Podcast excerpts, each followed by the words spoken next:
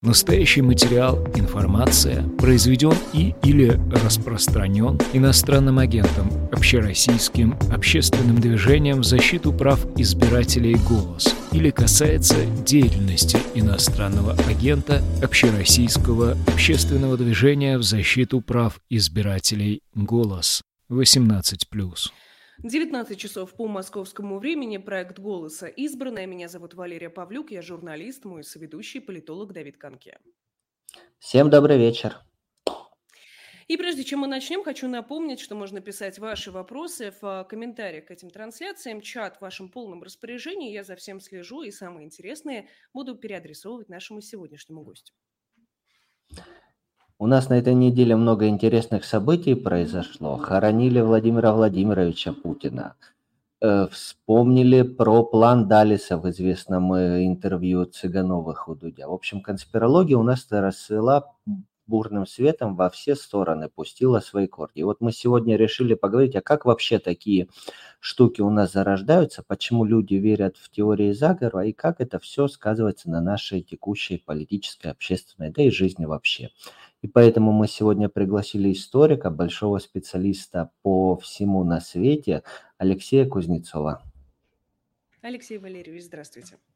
Здравствуйте, Валерия, здравствуйте, Давид. Большой специалист по всему на свете. Это очень так себе рекомендации. Нет, нет, это, извините, это я так пошутил, но все же, да, вы большой специалист по всей научной истории, по всему, что у нас было в прошлом и в каком-то смысле ожидает нас в будущем. Всегда с огромным интересом слушаю ваши интервью и Спасибо. Спасибо большое. Сразу дисклеймер. История не отвечает за будущее. Это распространеннейшее убеждение, что если человек знает историю, он может предсказывать что-то. Ничего подобного. Прогностическая функция у истории практически отсутствует. Поэтому вот за будущее я сегодня точно не отвечаю. Ну, поговорим Точно так же, как и у наблюдателей. Да, совершенно верно. На выборах. А, нельзя предсказать, как следующие выборы пройдут, э, и бывает много разных сюрпризов, которые, а, которые мы, в общем-то, и не ожидали. А вот возвращаясь к сегодняшнему моменту, а, Алексей Валерьевич, что такое вообще вот эти теории заговора и как они работают? А к предыдущему хотел сказать, что вот историк как раз он такого своего рода наблюдатель на выборе.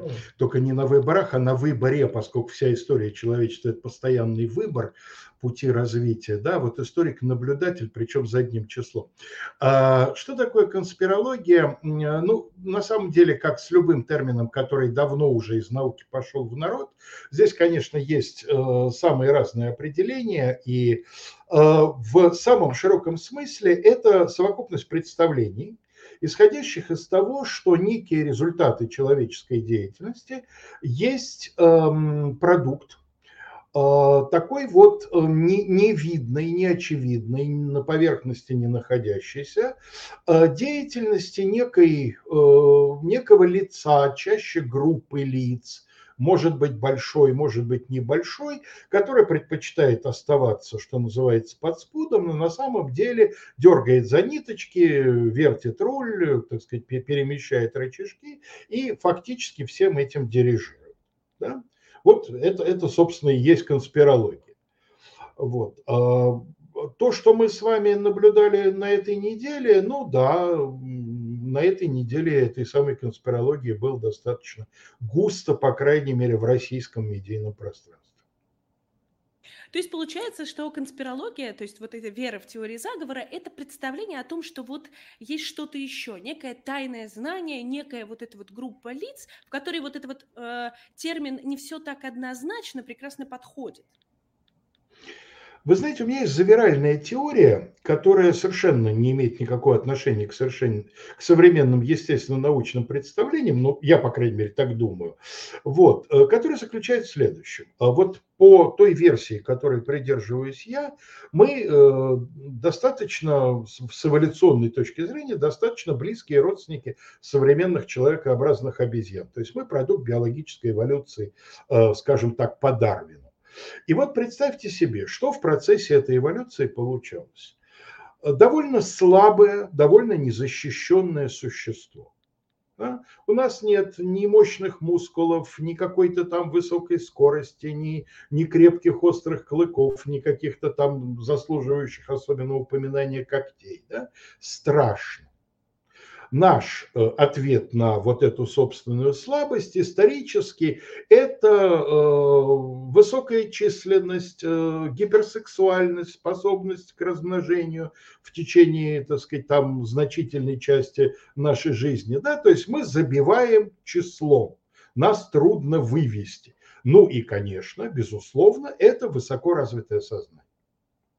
И вот, э, на мой взгляд, конспирологическая картина мира – это такой своего рода защитный механизм, который позволяет нам, слабым, небольшим, сравнительно небольшим существам, не сойти с ума и выстроить вот эту вот самую картину мира, в которой э, нам многое становится более понятно, чем при применении других теорий. Конспирология ведь очень проста. Да?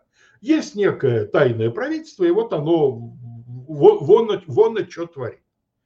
Мне кажется, что, э, как и очень многие другие защитные механизмы нашей психики, э, конечная задача конспирологии – это построение, как это ни странно покажется, своеобразного уютного мира. Мира, в котором понятно, не безопасно, не, э, не страшно, но, по крайней мере, понятно это уже решает значительную часть проблем. Алексей, но есть такая фраза «заговор против России существует, и в нем участвует все население страны». Вот скажите, если как, как провести границу между конспирологией и реальными фактами? Нельзя ли просто под эту огульную, под такое вот общее определение конспирологии и выплеснуть ребенка, то есть что-то настоящее? Можно, конечно, конечно. Тем более, что, как говорится, еще более известная фраза, если у вас паранойя, это не значит, что за вами не следят. Следят, конечно, куда денутся. Ну вот смотрите, давайте возьмем, так сказать, пример сравнительно недавнего нашего прошлого. Вот есть некое лекарство.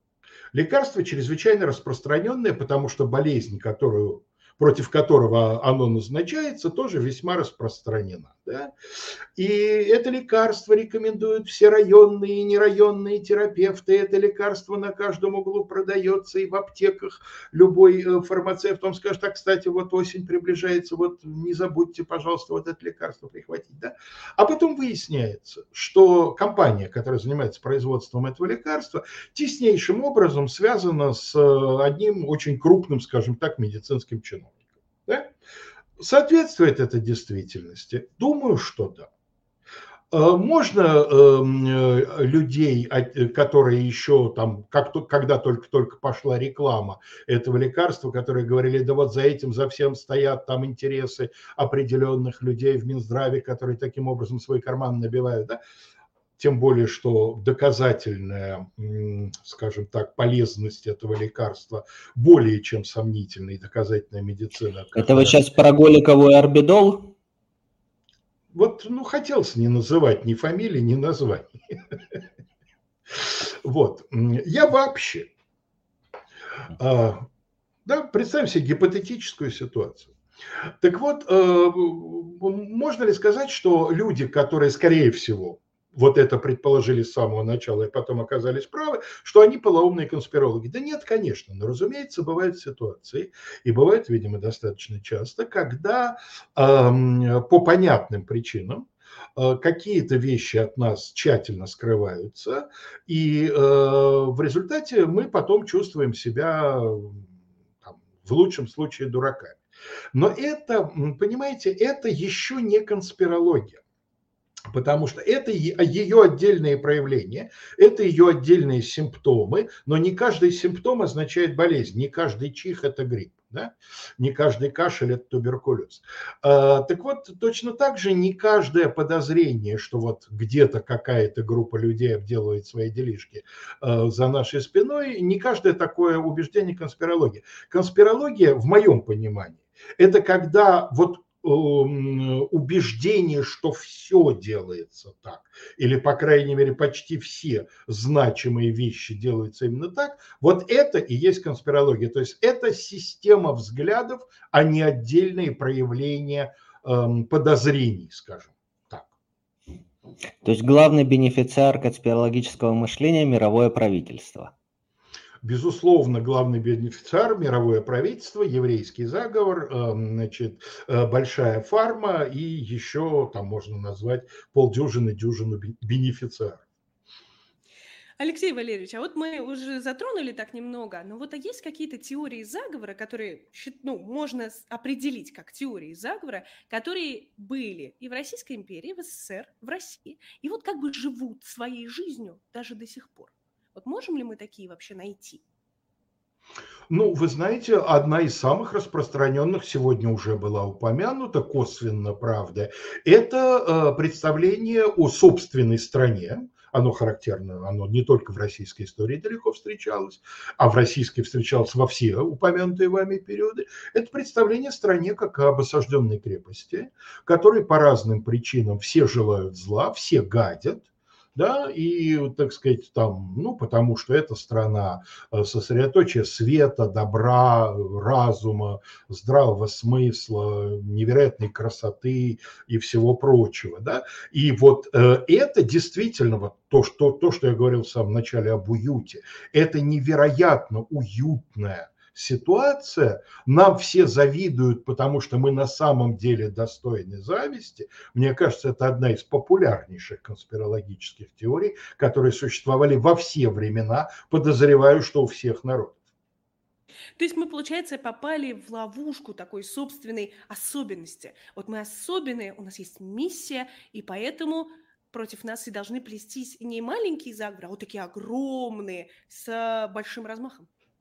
Ведь представляете, какой терапевтический эффект фантастический, да? Вот смотришь ты в зеркало, и что ты там видишь? Ты видишь не молодого же человека, не очень здорового, слегка выпивающего, ничего особенного в жизни не добившегося. Жена презирает, дети через губу разговаривают, да? Э, так сказать, сосед ты интересует, что когда у тебя можно денег на выпивку занять.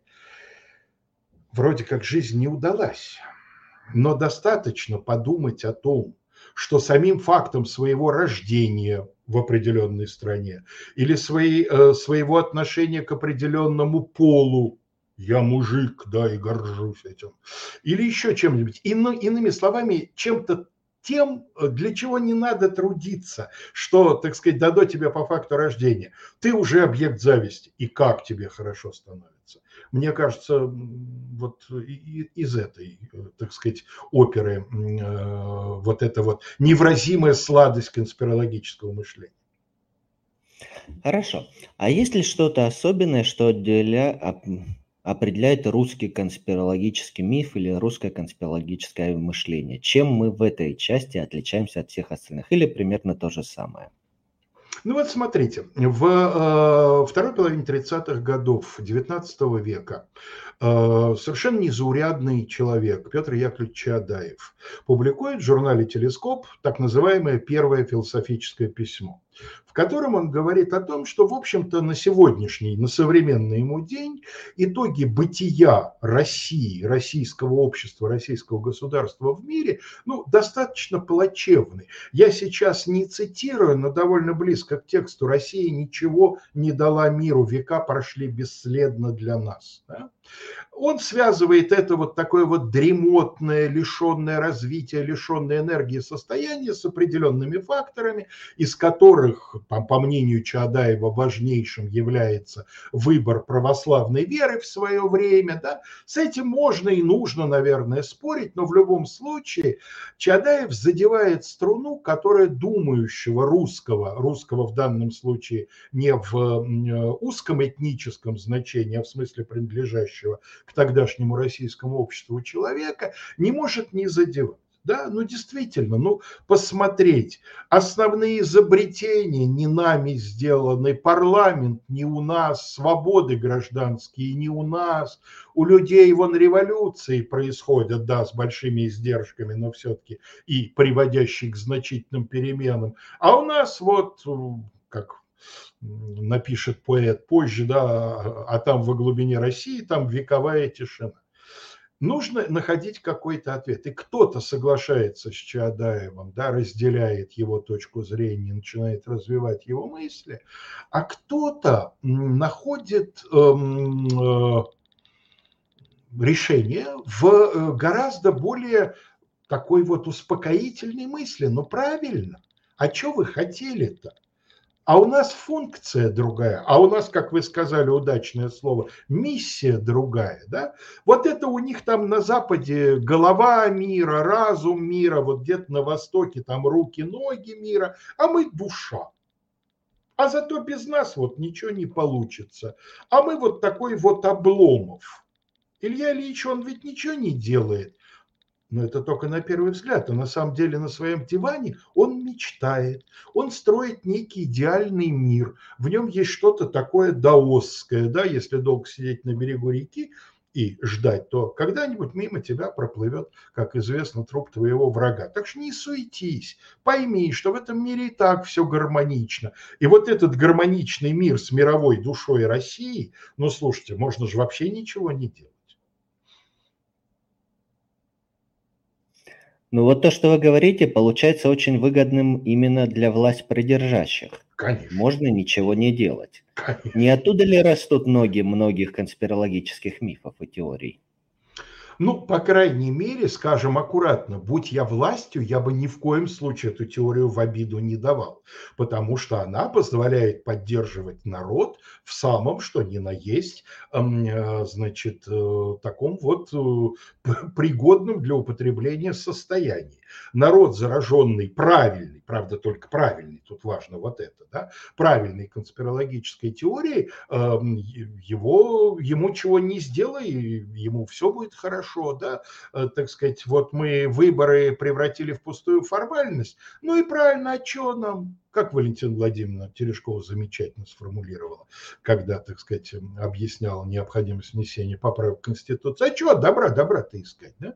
И, конечно, любые возражения, ну как же так, ну вот слушайте, ну посмотрите, никто так по крайней мере, из приличных стран не живет, да, как вы предлагаете. Вот на это и будет ответ, да, они же зла нам всем хотят, голубчик, что ж вы, так сказать, на них-то киваете, да, вы давайте что-нибудь ближе к родным осинам. Алексей Валерьевич, а вот у меня еще такой вопрос. А, вот шпиономания в СССР, а вот время большого террора, повлияло ли это вот на вот это вот недоверие к ближнему, а, вот эта подозрительность, на вот, э, ну, как бы создало ли это благоприятную почву для распространения таких вот конспирологических теорий? А, безусловно, потому что, конечно, такие вещи не проходят бесследно, и когда каждое утро, открывая газету или там, э, так сказать, просыпаясь под заговорившее в 6 утра радио, вы слышите, что разоблачена очередная банда, э, так сказать, троцкистских наймитов и убийц, когда выясняется, что люди до недавнего времени, бывшие секретарями ЦК, маршалами Советского Союза, героями гражданской войны и первых пятилеток, агенты там всех возможных разведок, и плюс троцкистского четвертого интернационала, то тут у здорового человека крыша накренится и поедет. Разумеется. Но я вам хочу сказать, что, конечно, большой террор э, в этом смысле лег на э, благодатную уже заранее унавоженную почву, и унавоживание это э, началось, в общем, еще во времена Российской империи потому что э, и предыдущие российские власти не так, конечно, не с такой интенсивностью, не с такой откровенностью, но создавали у населения впечатление, что мы окружены врагами. Знаменитая фраза, там не факт, что Александр III ее произносил именно в таком виде, что у России всего два союзника, это армия и флот, но что он так думал, это по всем его действиям достаточно неплохо видно. Вот, э, так что это действительно все взаимосвязано. Тут э, с одной стороны э, вот эта идеология времен большого террора, она опирается на уже сложившееся представление, с другой стороны развивает, подогревает и выводит их на новый уровень. Продолжение того, что Лера спросила, вот она упомянула советское время шпиономанию, я вот сейчас подумал, а когда у нас в истории был такой период, который бы не был благосклонен для различных теорий заговора? Вы вспомнили императорскую Россию, революционное время, тоже много всего придумывалось, 90-е лихие, а потом еще холодная война, подожди, холодная война еще тоже. Холодная война, а что сейчас вон сколько теорий цветет. Откуда вот эта вот вся благодатная почва и почему так получается-то? Я могу назвать только период, к сожалению, к моему великому сожалению, очень короткий, когда эти, эм, этот, как сейчас модно выражаться, дискурс не поддерживался властью. Да, это 90-е годы. Вот в 90-е годы, по крайней мере, от власти не исходило постоянных напоминаний о том, что если в стране что-то произошло, то это устроено из-за рубежа, э, так сказать, здешней пятой колонны. Вот. Другое дело, что, конечно, в народном сознании, собственно, сам приход той власти 90-х опирался на мощнейшие конспирологические теории. Только ленивый не вспоминал план Даллеса из романа Иванова «Вечный зов» вот, эм, и другие сходные конструкции. Э, то есть э, получается, что теории заговора хорошо распространяются в тот момент, когда власть сама их поддерживает. Или же нет, или же есть, может быть, какие-то другие условия, а, там, допустим, послевоенная Германия, какие условия могут сложиться а, вне поддержки власти каких-то конспирологических конструкций? Вы знаете, я бы так сказал, а, теория заговора лучше всего расцветает тогда, когда есть потребность объяснить что-то довольно большое ну, например, для Германии, вами упомянутой послевоенной, это объяснить, как мы, великая культурная нация, нация Шиллера, Гёте, и можно очень долго продолжать называть, несомненно, великие имена, как мы вот так вот оскотинились, да, так быстро и так сильно. Так вот, теория заговора приходит на помощь человеку, опять же, еще раз напоминаю, по моей теории, это мощнейшее э, средство психологической терапии, а, в отдельных случаях и психиатрической терапии, если такая бывает, не знаю. А, когда нации нужно что-то объяснить себе, в первую очередь себе, конечно, а вы знаете других вот объяснений, ну, по крайней мере, таких, которые приятно было бы принять, других не находится. И вот тогда, конечно, на помощь приходит вот это вот не мы такие, нас подставили, нас предали, нас вынудили, нас подтолкнули, нас обманули, мы добрые, доверчивые. Э, ну да, мы попались, простите нас, пожалуйста, мы, мы больше не будем. То есть вместо саморефлексии занимает поиск вот этого да. наиболее простого ответа. Это вы совершенно верно, Лез, лучше, наверное, мне кажется, и не сформулируешь. Это замена, причем очень неважная, цитируя вождя, вождя краснокожих, песок неважная замена овсов. Это замена саморефлексии, да. Хорошо. Это за, замена работе, понимаете, для того, ведь быть приличным человеком – а также быть приличным обществом. Это колоссальная ежедневная работа. Обезьяной быть гораздо проще. Алексей, то есть получается, что конспирология процветает там, где в обществе есть какие-то проблемы, где чего-то не хватает, где догоняющее развитие и прочее, прочее, прочее. Ну хорошо, а в странах первого мира существует конспирологическое мышление, вот этих вот условно продвинутых западных демократиях? И какие там конечно, теории конечно. популярны? Вспомните, когда Трамп первый раз мощно попер к президентскому креслу, та часть Соединенных Штатов, надо сказать, не, маль, не маленькая, которая была очень этому обстоятельству не рада, и особенно не рада тому, как, э, насколько э, другая условно половина, потому что это примерно как раз пополам, другая половина американского общества, несмотря на все поправки и все основные статьи Конституции, радостно это чудо приветствовала. А вот, конечно, американское общество тоже находило эм, утешение, в том числе и в конспирологии. Да? Америка не сошла с ума, а, Америку обманули. Конечно. Вот это, Но ну, у них и шпиономания была, у них и шпиономания была в 60-х, 50 Чудесная, да, как, какой изумительный макартизм процветал. Ну, там, правда, все-таки, безусловно, можно найти рациональное зерно. Поиски красных в Голливуде осуществлялись с активным участием другой части Голливуда. То есть сводились маленькие, так сказать, местные... Э, а разве у нас не так же было? Ну а как же? Написать Любовь... донос и забрать квартиру соседа. Да и, ну, квартира соседа это совсем бытовой уровень, но давайте вспомним там, я не знаю, сессию Восхнил 48 -го года, когда э, дискуссия о э, там, том или ином магистральном развитии генетической науки превратилась, по сути, в э, обмен Ну, обмен это может быть не совсем справедливо, потому что вторая сторона этим мало пользовалась. В основном все, конечно, исходило от Лысенко Презента и их компании, э, превратился в набор идеологических, так сказать, клише, которые э, призваны были просто размазать оппонента, да, не, не, доиграть с ним партию в шахматы, а дать ему доской по голове. Конечно. Вот, Алексей Валерьевич, вы упомянули относительно «мы не сошли, Америка не сошла с ума», это вот нас подставили, вот эти русские хакеры. Э, и я бы хотела в связи с этим спросить о роли СМИ. Роли СМИ в распространении э, теории заговора, конспира... конспирологии как таковой. Вот насколько она большая? За, за все СМИ сейчас скажу, да, мы неплохие, жизнь такая у нас.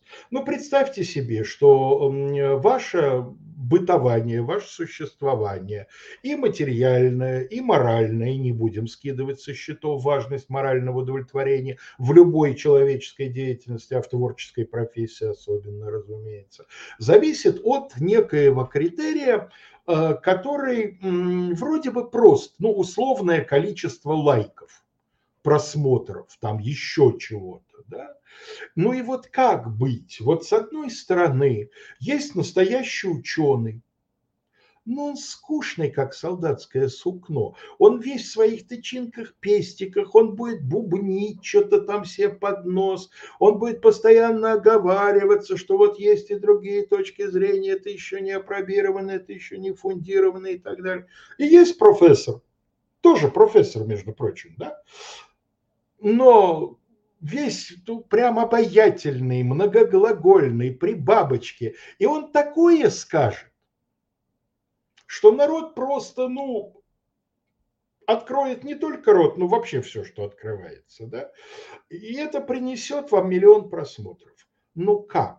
Ну как вот от этого удержаться? Нет, можно, конечно, быть честным, объективным, порядочным и так далее, но тогда ты перестаешь быть этой самой смелой, ты превращаешься в кухонные посиделки для 200 яйцеголовых. Да, это все уже проходили. А вот настоящая СМЯ, она там, где миллион просмотров, там, где супруги Цыгановы э, и так далее. Это никоим образом не, не камень в огород Юрия Дудя. Я как раз э, считаю, что он сделал гениальную работу, выведя вот эту счастливую семью, а перед ними, скажем, кучеру, на экран, потому что журналист не обязан нашу картину мира создавать приукрашенную, он обязан ее показывать такой, как есть. Вот смотрите, вот такой умный и красивый, но вот эти собирают миллионы просмотров, и этим аплодирует значительная часть аудитории.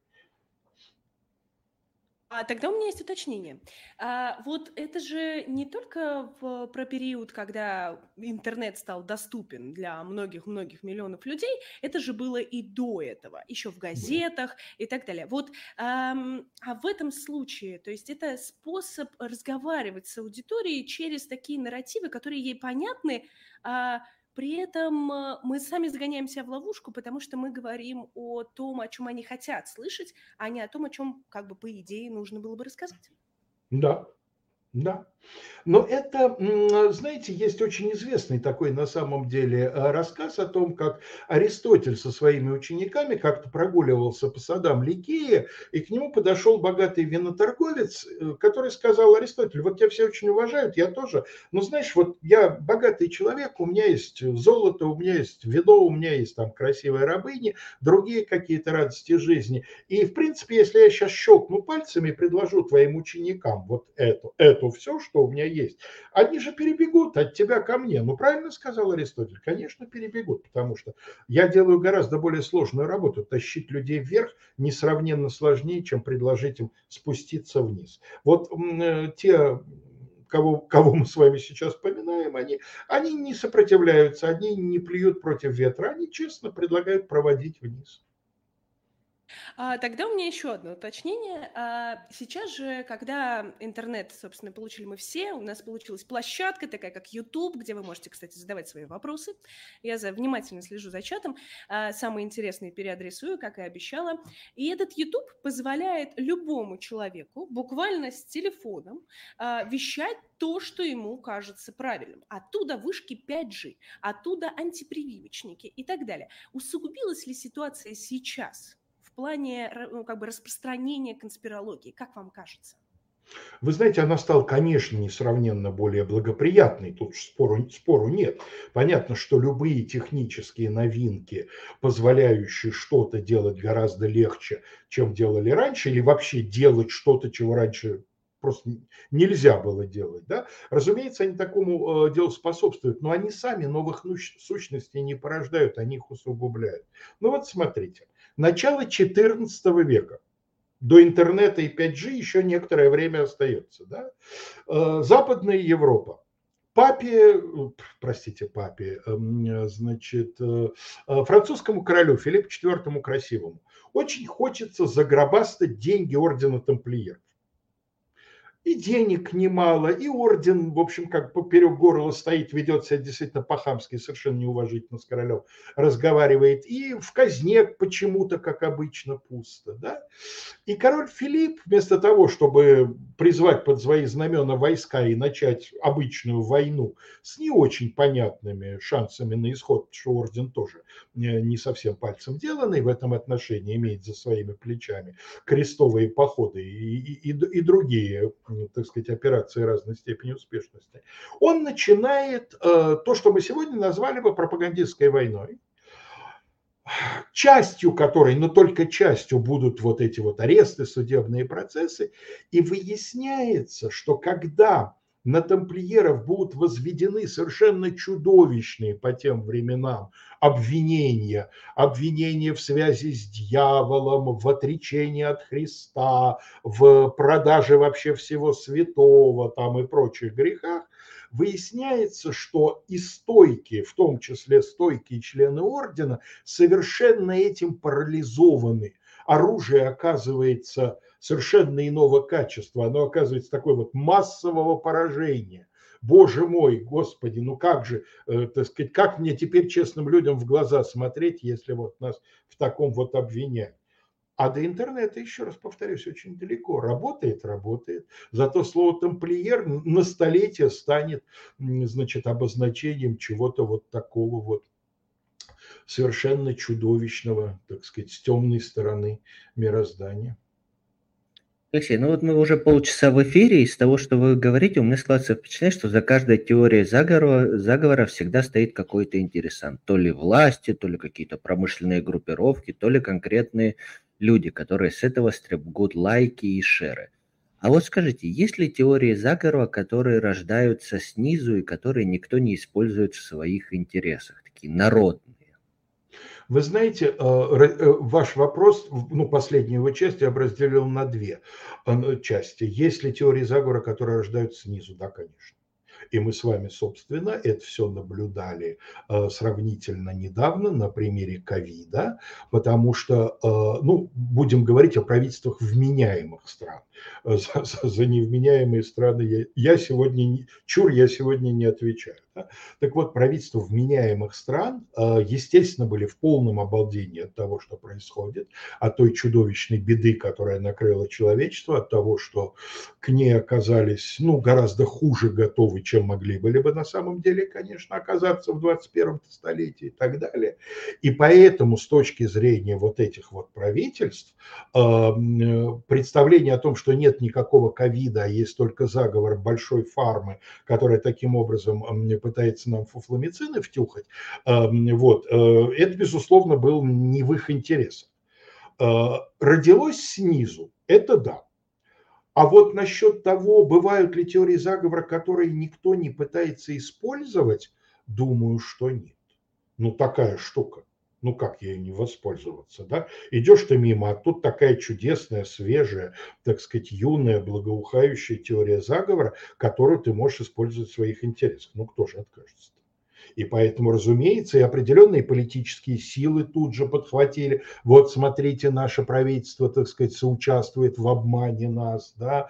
Э, тут же, так сказать, эм, э, определенные учения оживились. Да? Вы думаете, кто? Вот вы говорите, нету никакого там национального заговора. Да, да вот же, кто же, известно же, кто главные врачи, химики и прочие фармацевты в мире. Вот они, вот, вот какие вам еще нужны теперь доказательства? Конечно. Я, я думаю, что бесхозных теорий заговора не бывает. А не работают ли эти теории заговора одновременно как бы против э, власти? Потому что они же приучают во всем как бы сомневаться. Везде есть двойное дно, везде что-то не так, здесь кого-то могут подставить, что-то может быть э, использовано против. И не все так однозначно. Не все так однозначно. Не могут ли э, они, были ли, может быть, такие примеры? И вообще вот в общем, чисто теоретически, можно было бы их использовать? И почему власти этого не боятся, как вам кажется? Боятся, конечно. Боятся, безусловно. И смотрите, вот э, ситуация в Дагестане, да, э, значит, э, тут же вызвала достаточно по, по, по, по, по последним годам по последним временам достаточно резкую реакцию наших властей. Лично сам высказался, ну или по одной из конспирологических версий, один из 12 двойников, да, э, так сказать, по этому вопросу. Ну, правда, конечно, сказал предсказуемо, что это все из-за рубежа, но озабоченность-то видна, потому что понятно. И давно, я, собственно, не первый год слышу, что в администрации президента, когда э, разрабатывают гипотетические сценарии обрушения, э, так сказать, э, постараемся избежать слова режим, скажем, ситуации, да, э, то начинают обычно именно с волнений на национально-религиозной почве, поэтому эти вопросы мониторятся, э, поэтому, конечно, да. Но дело в том, что мне кажется, любая власть она же не случайно стала властью. Да? В политике побеждает в том числе и более самонадеянный. И вот любая власть самонадеянно исходит из того, что она успеет повернуть, сумеет среагировать, в крайнем случае отскочит на безопасное расстояние, что она сумеет это использовать в своих интересах. Алексей, ну вот наблюдая за событиями в Дагестане, нельзя не провести аналогию с началом XIX века и еврейскими погромами на национальной, национальных окраинах империи. Кишинев, 20, Украина 20 и 19, 20, да, конечно, так 20. говорился. Начало 20 века. Вот скажите, с тех пор неужели ничего в сознании не поменялось, и эти мифы, они имеют те же самые корни? Ну, единственное, конечно, тогда евреев находили и истребляли. В Махачкале их к счастью, не нашлось, чтобы побить. А что изменилось вот за эти сто с небольшим лет? Ну, что смотрите, такого... у нас появился интернет, технологии, мы стали более образованы, высшее образование. Вы знаете, образование само по себе, мне очень горько, мне человек 30 лет проработавшим школьным учителем, очень горько это произносить, но образование ума не прибавляет да, образование его придает ему некую форму, да, оно его тренирует, ежели он есть.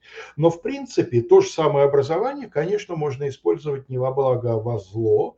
И сегодняшний человек с как минимум законченным средним образованием, с умением свободно читать и писать, в том числе и в интернете, он, конечно, зачастую просто эти замечательные дары используют для того, чтобы находить новые, более изощренные аргументы. И если, скажем, Кишиневскому погромщику в начале 20 века достаточно был аргумент, что они, значит, жиды проклятые Христа распяли, эм, вот, э, то э, у нынешнего погромщика вполне возможно найдутся и более, э, значит, какие-то изощренные аргументы, хотя образование образованием, а все равно он будет в турбину самолета заглядывать на предмет, не прячется ли там кто-нибудь.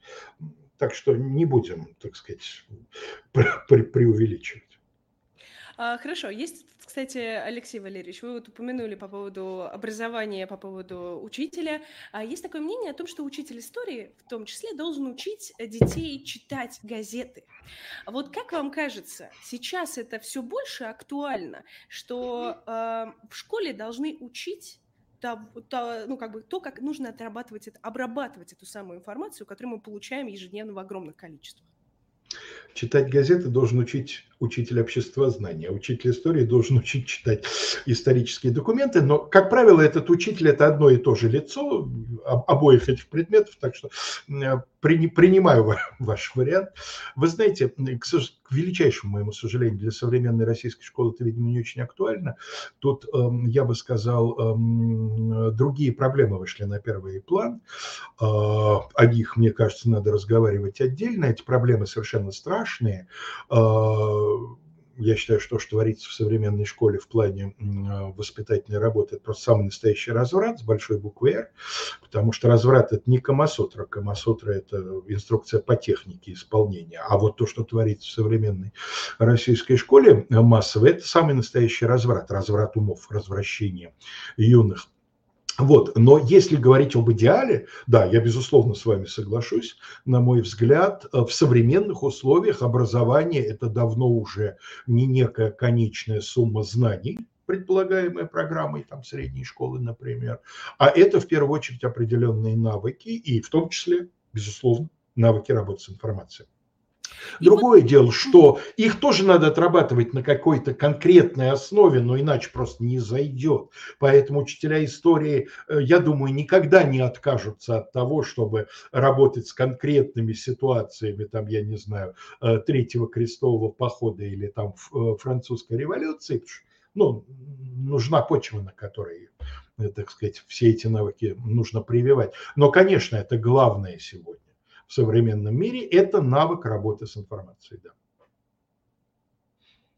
Алексей Валерьевич, и вот в связи с этим хочу э, спросить у вас, э, при э, вот текущей ситуации, вот э, сейчас, особенно с учебниками истории, которые очень многие критиковали за умалчивание тех или иных моментов, за там э, какие-то фактические, фактологические какие-то ошибки, вот в, и до, доступность для интернета для ребенка, когда он может посмотреть все эти заговоры, должны ли, э, как бы, как можно вообще противостоять теориям заговора? Можно ли вообще как-то а, пытаться донести до человека с конспирологическим мышлением то, что это может быть конспирологией.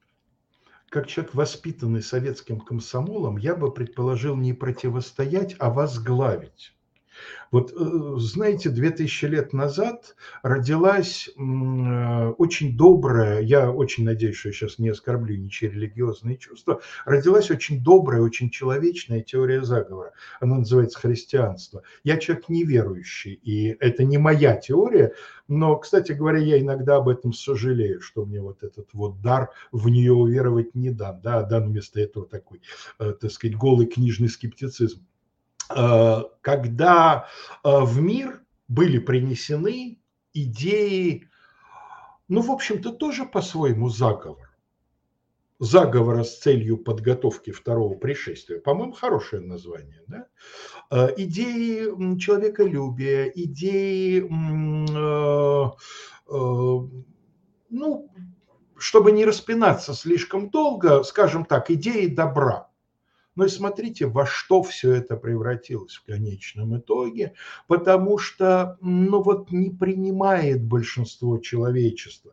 Число христиан, которые именно суть этого учения приняли, а не внешнюю обрядовую форму и не какие-то отдельные извращения из серии «убивайте всех, Господь узнает своих», да, которыми, к сожалению, так богата история, и этой церкви тоже, да, э, не работает. Получается, что действительно прав Аристотель, плохому легко научить. Вот. Но если когда-нибудь сработает какая-нибудь такая вот добрая теория заговора, то что ж с ней бороться-то? Ну и пусть это будет не так. Господа, если к правде святой мир дорогу найти не сумеет, честь безумцу, который навеет человечеству сот золотой. Да, религия и конспирология отдельная тема, о которой хотелось бы поговорить, но у нас не так много времени осталось.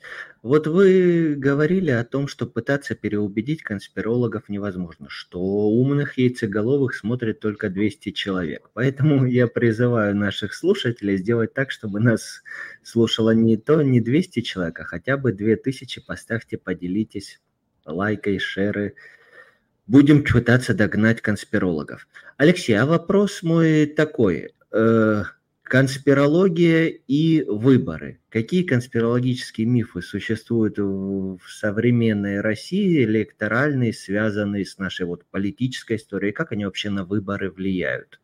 У меня есть свой, свой любимец, но мне интересно, совпадет ли он с вашим или нет.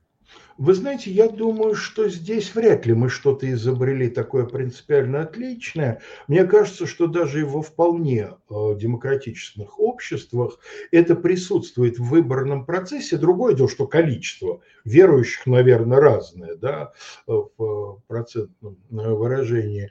Э, это мысль о том, что все куплено это мысль о том, что от нашего голоса на самом деле ничего не зависит, что это все имитация, что это борьба нанайских мальчиков, что все уже куплено и поделено, что непримиримые политические противники встречаются на закрытых горных курортах и вполне по-дружески, так сказать, обсуждают, как они разделят очередной, э, так сказать, пирог в виде бюджета и так далее, и так далее. То есть о том, что сама по себе идея выборов – это огромный фейк, что это шоу представление для человечества. Я думаю, что это есть везде. А вот да. в связи, простите, в связи с вопросом в чате, который сейчас вывела на экране, там скорее человек делится своими эмоциями. И он в том числе говорит, что вот встретил человека, который верит в плоскую землю. Но вот он вроде бы, ну, вроде бы логичный, адекватный человек. Вот э, мне интересно ваше мнение, насколько вообще может быть связано... М- ну вот есть такое ощущение, что как будто бы люди верят в заговоры, и они в основном такие необразованные, они вот какие-то глупые. Но это же вроде бы не так. Я еще раз настаиваю на том, что глупый и необразованный – это совершенно не синонимы. У моей родной бабушки было за плечами два класса сельской школы, и то злые языки утверждали, что второе она себе приписала. Э, мудрее человека, ну, поверьте мне, трудно было встретить. Вот, а встречал я и докторов наук, которые мне казались людьми очень и очень недалекими. А, ну, с одной стороны, всегда есть соблазн нашему зрителю сказать, что, знаете, Пхукет, как и любой курорт, это такое место, где любая теория, она красиво выглядит, потому что вокруг белый песок, чистое море и э, совершенно фантастические морепродукты. Вот. Э, но на самом деле я думаю, что Понимаете, э, ну даже не глупый человек, он не может быть не глуп во всем. Или, может быть, и может, но это не так часто встречается. Иногда вот в каких-то областях голова должна отдыхать. И вот человек почему-то выбирает вот эту, именно эту область, вопрос о форме Земли, и позволяет своей голове отдохнуть месте. Я думаю, что это тоже какие-то психологические защитные механизмы. Все-таки наша психика именно за счет сложности нашего сознания, видимо, одно из самых уязвимых мест в нашем организме, и поэтому, ну, хорошо, что у него есть всякие такие вот восстановительные процедуры. Это, кстати говоря, к предыдущему вопросу о необходимости бороться с теориями заговора не надо с ними бороться. Э, слушайте, ну давайте будем бороться со сказками, с легендами, с мифами. Теории заговора же по этому ведомству, в общем. Популярная теория о том, что выборы 96 -го года выиграл Зюганов, и власть их украла. Вот мы в «Голосе» наблюдением занимаемся и стараемся вот факты, графики, анализ – и все эксперты, все, кто за этими выборами наблюдал, они говорят, что нет, что тогда ситуация была намного более сложная. У нас, кстати, про это тоже был отдельный эфир.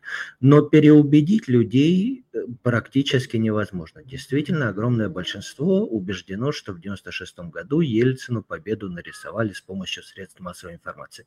Вот как вы считаете, а такого рода мифы, они народные или тоже инспирированы властями и для каких-то целей ими поддерживаются? Народные. Власть потом их может подобрать, и абсолютно уверен, что вот этот конкретный, так сказать, был на 146% использован уже в 2000-е, да, он э, органично входит в целый комплекс, который называется, значит, э, там кто-то говорит проклятые 90-е, кто-то еще как-то их называет, но в любом случае с негативной оценкой, но это, безусловно, народное.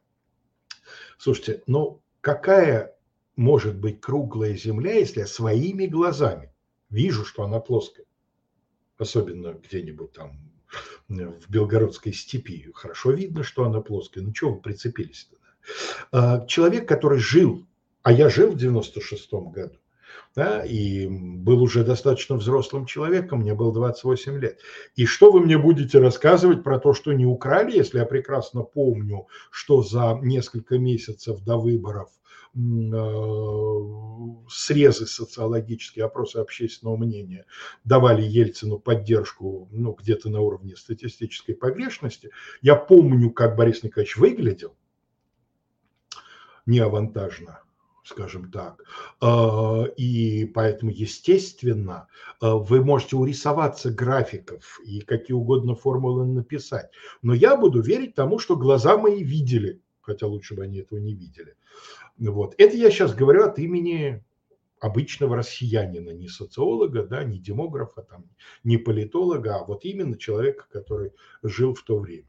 Вот. И душа моя, мозги мои сопротивляются, но душа моя та самая, которая неопределимая, она, конечно, просится верить, что выборы были фальсифицированы, потому что иначе победу Ельцина объяснить как-то надо будет очень сложно. А сложно объяснять, это опять напрягаться, а у нас это в Москве скоро 8 вечера, что я напрягаться-то Алексей, ну вот то, что вы рассказываете, я видел много раз у, например, наблюдателей. Когда человек приходит с избирательного участка, говорит, вот вы нам рассказывали про фальсификации, про какие-то нарушения, а там было все честно, все хорошо, и как-то власть победила. А ты начинаешь его расспрашивать, чтобы он рассказал, как проходило, и выясняется одно, второе, третье, четвертое пятое нарушение, и к концу разговора-то у него мнение может поменяться. Как вы думаете, эта схема э, рабочая? То есть надо идти по тому пути, что шел Платон, самому человеку заставлять отвечать на свои вопросы? Да, с человеком надо работать, потому что все, что вы описали, это прекрасно известно представителям довольно многих профессий. Ну вот, например, у людей, занимающихся там криминалистикой, расследованием преступлений, есть совершенно нешуточное выражение «врет как очевидец». Хорошо известный эффект. На этом там у Курасавы кое-чего снято, например, да, вспомним, ворота Росимон, например. Э, люди видят одно и то же. Люди, безусловно, видевшие это своими глазами, в одно и то же время люди, в общем, условно добросовестные и честно пытающиеся это воспроизвести, видят по-разному в силу самых разных причин. Потому что обращают внимание на разные, потому что под разными углами видели, потому что в голове к этому моменту какие-то конструкции сложились, потому что после какие-то конструкции сложились, и эти конструкции что-то выпячивают, а что-то наоборот затирают. Вот представьте себе наблюдателя, который впервые идет на выборы да, он слышит, отовсюду слышит про фальсификации.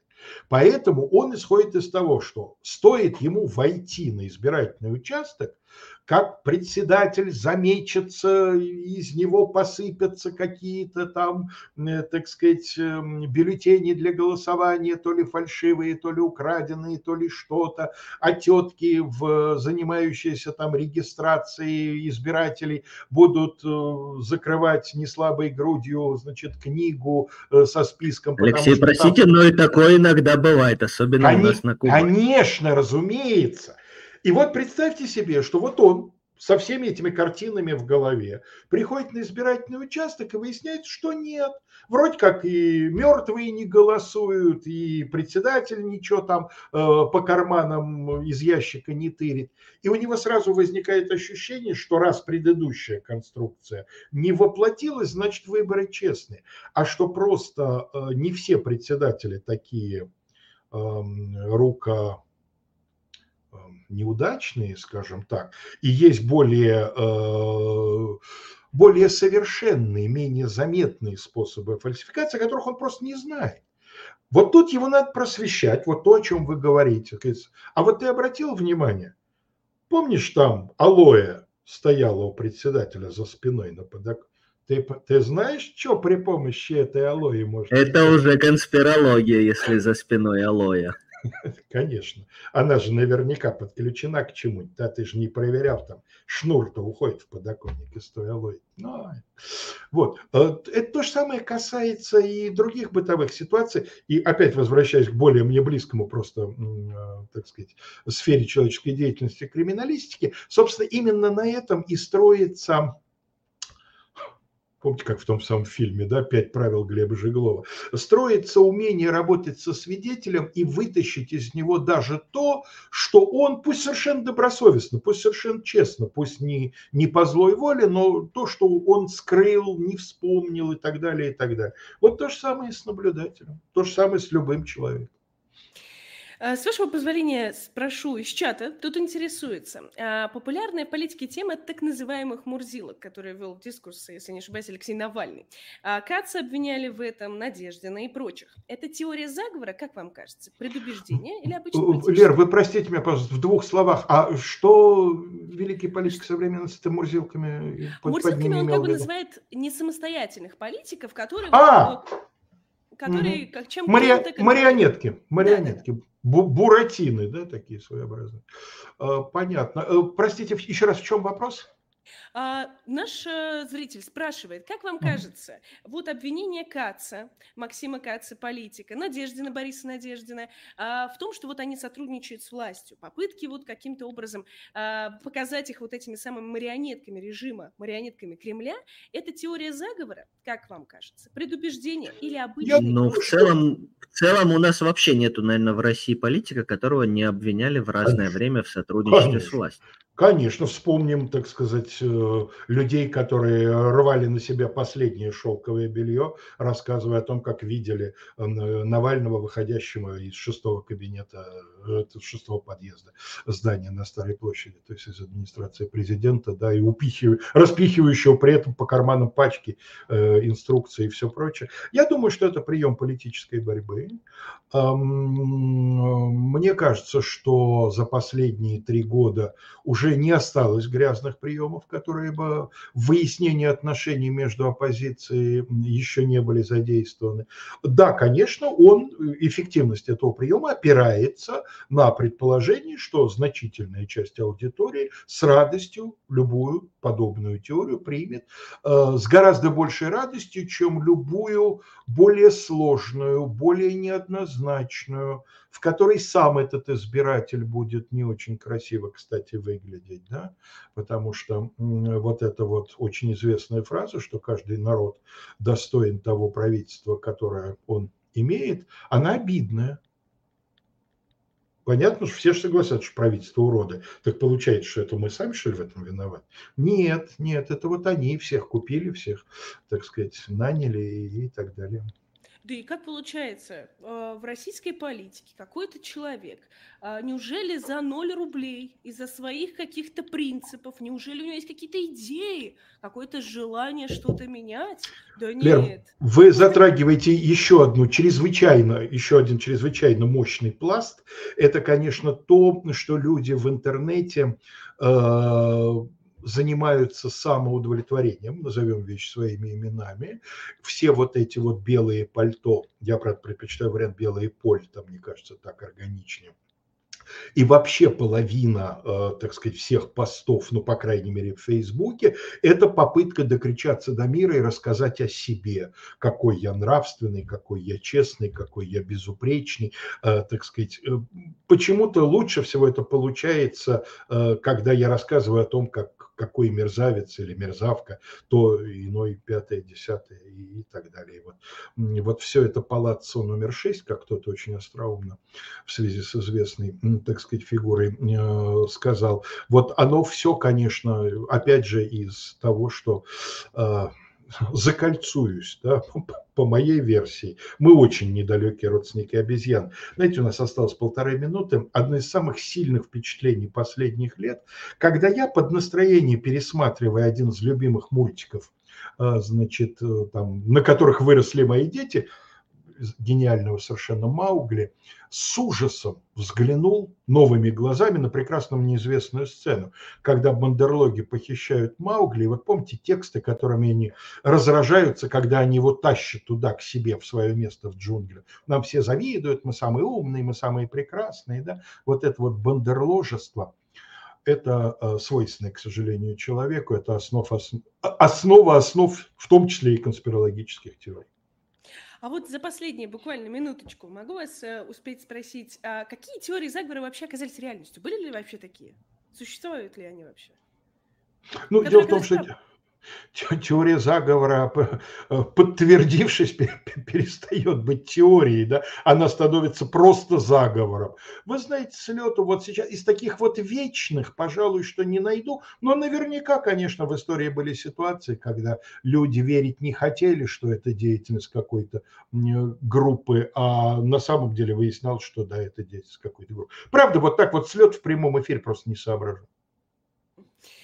Спасибо вам большое, Алексей Валерьевич, что сегодня нашли для нас время, поговорили о такой достаточно, мне кажется, важной теме. А, пусть, э, может быть, этих конспирологов э, мы переубедить не сможем, но зато анализировать такие события, не замывая саморефлексии, мне кажется, важно. Спасибо большое. Я надеюсь, что э, хоть кому-то мы подбросили какую-то пищу для ума. Ну, а нам остается с тобой, Давид, только резюмировать. Да, большое спасибо Алексею. Это действительно был очень живой, интересный разговор. И убеждаюсь в очередной раз, что пытаться переубедить человека невозможно. Надо лишь дать ему возможность ознакомиться со всеми фактами и самому принять решение. Всегда будут те, кто верит, что Земля круглая, э, земля, всегда будут верить те, кто считает, что Земля плоская что за всем стоит мировое правительство, а может оно и правда стоит, кто знает, и что выборы в России самые честные и лучшие выборы в мире. Ну, или что на выборах 96 -го года э, все-таки победил Зюганов, а вот Ельцин захватил власть за счет масштабных фальсификаций. По этому поводу мы делали эфир, поэтому вы можете посмотреть, перейдя в плейлист, э, соответственно, одноименный с нашей программой «Избранные». Также там есть ссылки на другие эфиры, можете посмотреть. Мы говорили об обществе, о том, э, какие в нем циркулируют понимания, в том числе с Виктором Бахштайном мы говорили о том, как общество воспринимает себя, о том, кто такие э, люди, которые именуются белыми пальто, и почему, собственно, они в таком дискуссии участвуют. Поэтому смотрите, подписывайтесь на наш канал, ставьте лайк этому видео, пишите комментарии, а, какие теории заговора а, лично вам кажутся наиболее, например, интересными или забавными. И также делитесь мнениями относительно происходящих событий, что вы об этом думаете, насколько, как вам кажется, конспирологично Россия в целом. Ну, а на этом мы с вами сегодня прощаемся и всем до следующей недели. Всем честных выборов.